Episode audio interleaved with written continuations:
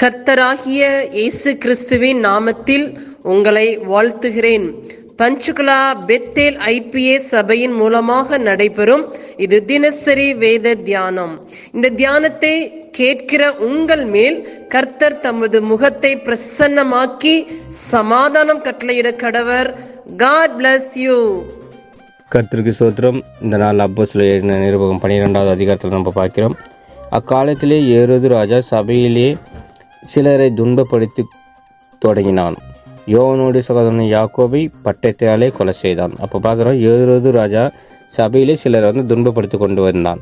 அப்போ வந்து யோவனோடு சகோதரனை யாக்கோபை கூட அவன் கொலை செய்தான்னு பார்க்குறோம் பட்டயத்தினாலே அதான் பேதுரையும் பிடித்து ஜெயிலில் ஏரோது ராஜா போட்டுறான். அப்போ வந்து அதில் பாதுகாக்கும் பேதுருவை காக்கும்படியாக சேவைகளை உண்டு பண்ணினான்னு பார்க்குறோம். அதான் வேத வசனம் பார்க்குறது. அஞ்சாவது வசனம் அப்படியே பேதுரு சிறைச்சாலையிலே காக்கும்படியில் காக்கப்பட்டிருக்கையில் சபையார் அவனுக்காக தேவனை நோக்கி ஊக்கத்தோடே ஜெபம் பண்ணினார்கள். அப்போ வந்து பேதுரு வந்து அவர் ஜெயிலில் போட்டுறாங்க.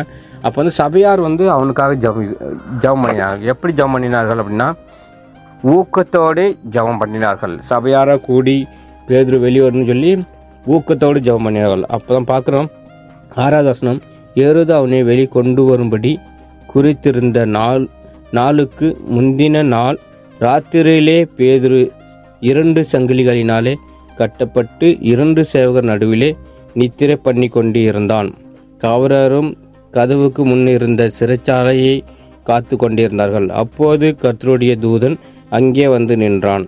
அறையிலே வெளிச்சம் பிரகாசித்து அவன் போ பேதுருவை விழாவிலே தட்டி சீக்கிரம் எழுந்துரு என்று அவனை எழுப்பினான். உடனே சங்கிலிகள் அவன் கைகள் விழுந்தது விழுந் கைகளிலிருந்து விழுந்ததுன்று பார்க்குறோம். அப்போ வந்து தேவதூதர்கள் வந்து விழாவில் குத்தி பேதுர எழுந்துரு அப்படின்னு சொல்கிறாங்க உடனே அவன் எழுந்திருந்து அந்த சங்கிலியெல்லாம் விழுந்தது அப்படின்னு பார்க்குறோம். தூத தூதன் அவனை நோக்கி உன் அறை அறையை கட்டி உன் பாதரட்சங்களை தொ- தொடுத்துக்கொள். என்றான். அவன் அந்தபடியே செய்தான். தூதன் என்னும் அவனை நோக்கி உன் வஸ்திரத்தை போர்த்து கொண்டு என் பின்னே வா என்றார். அப்போ வந்து நம்ம இங்கே என்ன சம்பவிக்குது அப்படின்னா பேதர் வந்து சிறைச்சாலில் போட்டுறோம் அப்போ வந்து ஊக்கத்தோடு ஜபிக்கிறார்கள். அப்போ வந்து இங்கே வந்து முக்கியம் வந்து ஜெபம். சபையாராக கூடி ஜெபிக்கிறார்கள்.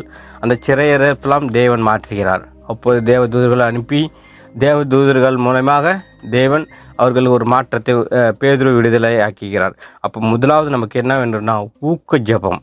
இந்த நாளில் எப்படியாப்பட்ட பிரச்சனை வந்தாலும் ஏரோது ராஜா மாதிரி ஒரு பிரச்சனை வந்தாலும் அவன் என்னதான் துன்பப்படுத்தினாலும் எப்படி ச- சவுல் வந்து துன்பப்படுத்தி கொண்டிருந்தான் எப்படி ஆண்டவர் அவனை பேசினார் அவனை வந்து ரச்சித்தார் அதே போல் ஏரோது ராஜா எவ்வளோ தான் ஏரோது ராஜா மாதிரி இந்த நாளில் பிரச்சனை வந்தாலும் ஊக்க ஜெபம் நம்மள்ட்ட வேணும். ஆண்டவரை தேடு ஜெபம் இருந்தால் நம்ம வந்து விடுதலையாகும் சபையார கூடி ஜெபித்தார்கள் அவனுக்கு ஒரு விடுதலை கிடைத்தது. இந்த நாளில் அதுதான் நம்ம பார்க்கிறோம். அதுதான் இங்கே வேதவசனம் சொல்லுது இருபத்தி நாலாவது வசனம்.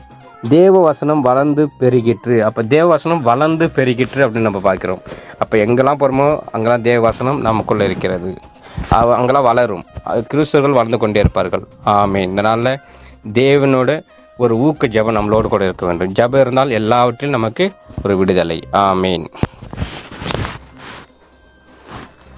நாம் செபிப்போம் பரலோகத்தின் தகப்பனே இந்த ஆசீர்வதிக்கப்பட்ட காலை வேலைக்காக உமக்கு நன்றி சொல்லுகிறோம். இந்த வேத வசனத்தின் மூலமா எங்களோடு கூட பேசினதற்காக நன்றி. இந்த வேத வசனம் எங்கள் வாழ்விலை கிரியை செய்வதாக உங்களுடைய நாம மகிமைப்படுவதாக இயேசு கிறிஸ்துவின் நாமத்தில் செபிக்கிறோம் எங்கள் ஜீவனுள்ள நல்ல பிதாவே. ஆமேன்.